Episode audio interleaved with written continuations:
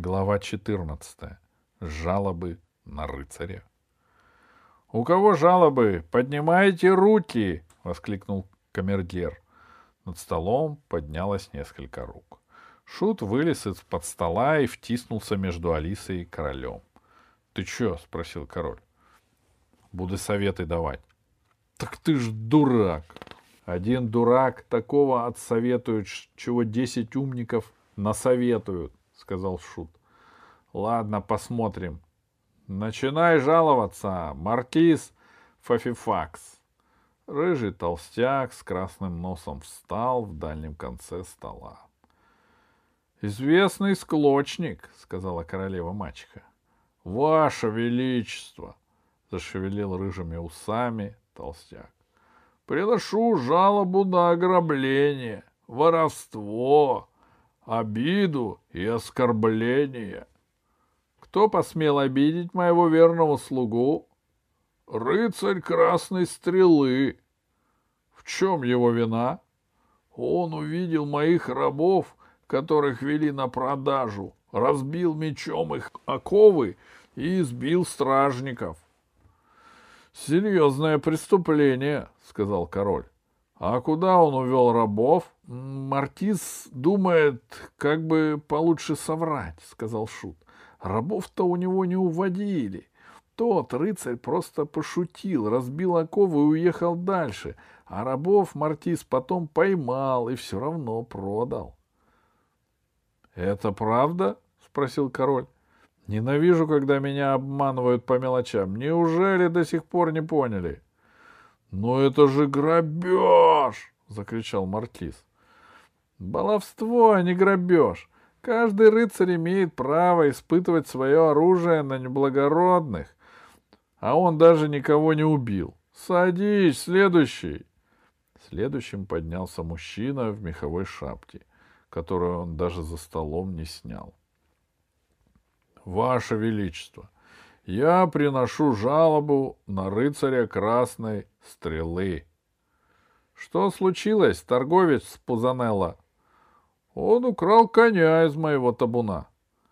Как так? Он встретил табун лошадей, вскочил на одного из коней и оставил пастухам расписку, что конь взят взаймы, потому что рыцарю нельзя появляться без коня на турнире, Торговец помахал бумажкой. «Ну-ка, дай сюда!» — приказал король. Бумажку передали по рукам. Король повертел ее в руках и сказал.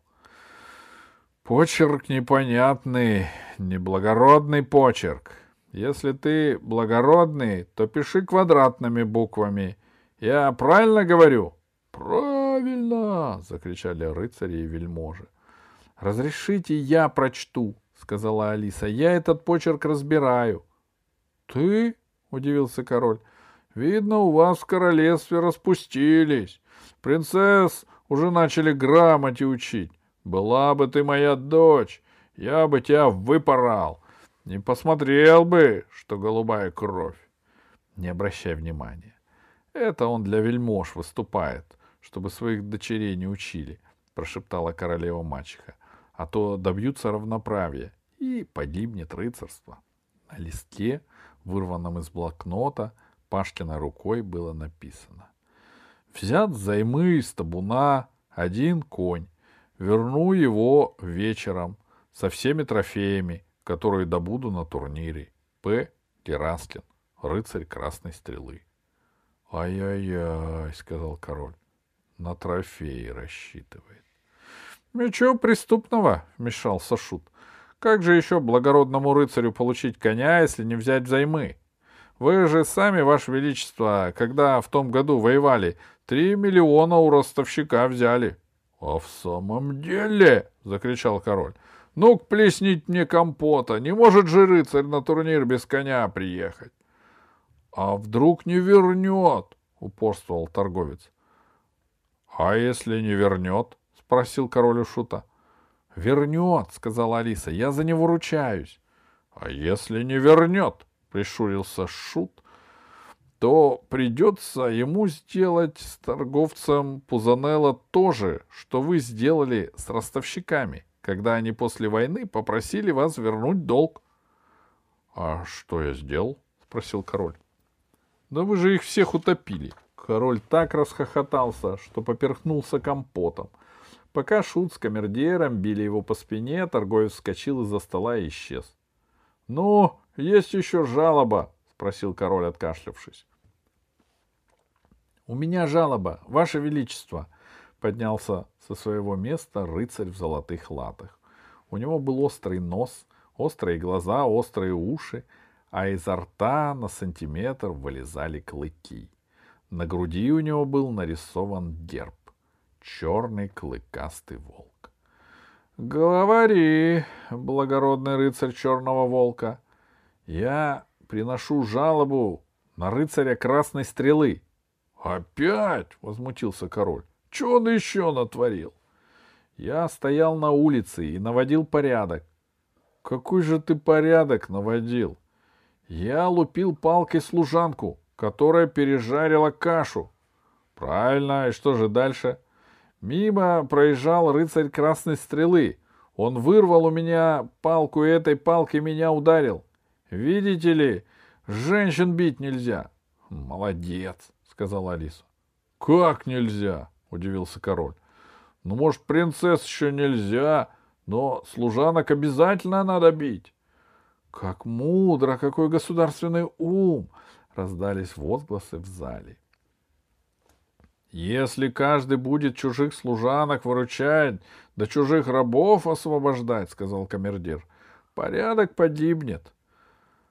«А, разрешите дураку слово сказать, закричал шут. Говори, Думаю, нам с вами, король, в это дело вмешаться смешно.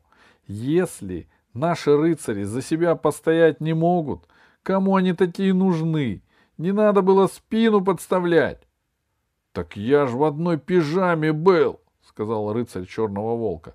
А пока за мечом сбегал, его и след простыл. — Все это похоже на склоку, — сказал король. — Сам ищи обидчика. — что-то мой пасынок сегодня добрый, сказала Изабелла. Повезло нам. Не будут твоего Пашку наказывать. Обошлось. Только она это произнесла, словно сглазила. По другую сторону короля поднялся высокий, похожий на ворона человек в черной одежде, с золотым поясом и в высокой красной шапке. «Я тоже приношу жалобу на рыцаря Красной Стрелы», — сказал он. «Я надеюсь, что на этот раз никто его не сможет защитить». «Слушай, епископ, мы утомились. Может, отложим на следующий раз?» «Нет, Ваше Величество, он совершил страшное преступление». «Ну тогда говори, епископ. Мы хотели сжечь одну ведьму. Вдруг появился этот рыцарь, разогнал стражу, затоптал костер, освободил ведьму, посадил ее на коня и ускакал. В зале наступило гробовое молчание. Алиса поняла, что этого преступления Пашке не простят. «Он дьявол!» В полной тишине раздался голос камердера. Все зашептали. «Дьявол! Дьявол!» «На плаху его!» — рычал король, отбрасывая жбан с компотом. «На костер! Никакой пощады! Он мое государство хочет загубить!» «Плохо дело», — сказал Шут. «Разрешите, я спрошу», — услышала Алиса тихий голос вдовствующей Изабеллы. «А где же этот рыцарь? Кого вы будете сжечь и казнить?» «Да, кстати, где он?» — спохватился король. Почему его до сих пор не привели? Почему я его не знаю? И вообще, откуда он к нам явился? — Вот видите, — сказала Изабелла, — у меня возникло подозрение, что это просто-напросто романтически настроенный юноша из другого королевства. Он еще не научился отличать настоящие рыцарские подвиги от баловства, а ведьма его, наверное, околдовала. Вы же знаете, как легко опытной ведьме околдовать юного рыцаря. — Не слушайте, король, — сказал епископ. — Во-первых, это неопытная ведьма, ей всего три года. А во-вторых, давно пора присмотреться к королеве Изабели. Она ведь тоже из другого королевства. — Да, надо разобраться, — растерялся король. Но тут на помощь королеве мачехи пришел шут. — Осторожнее, Ваше Величество!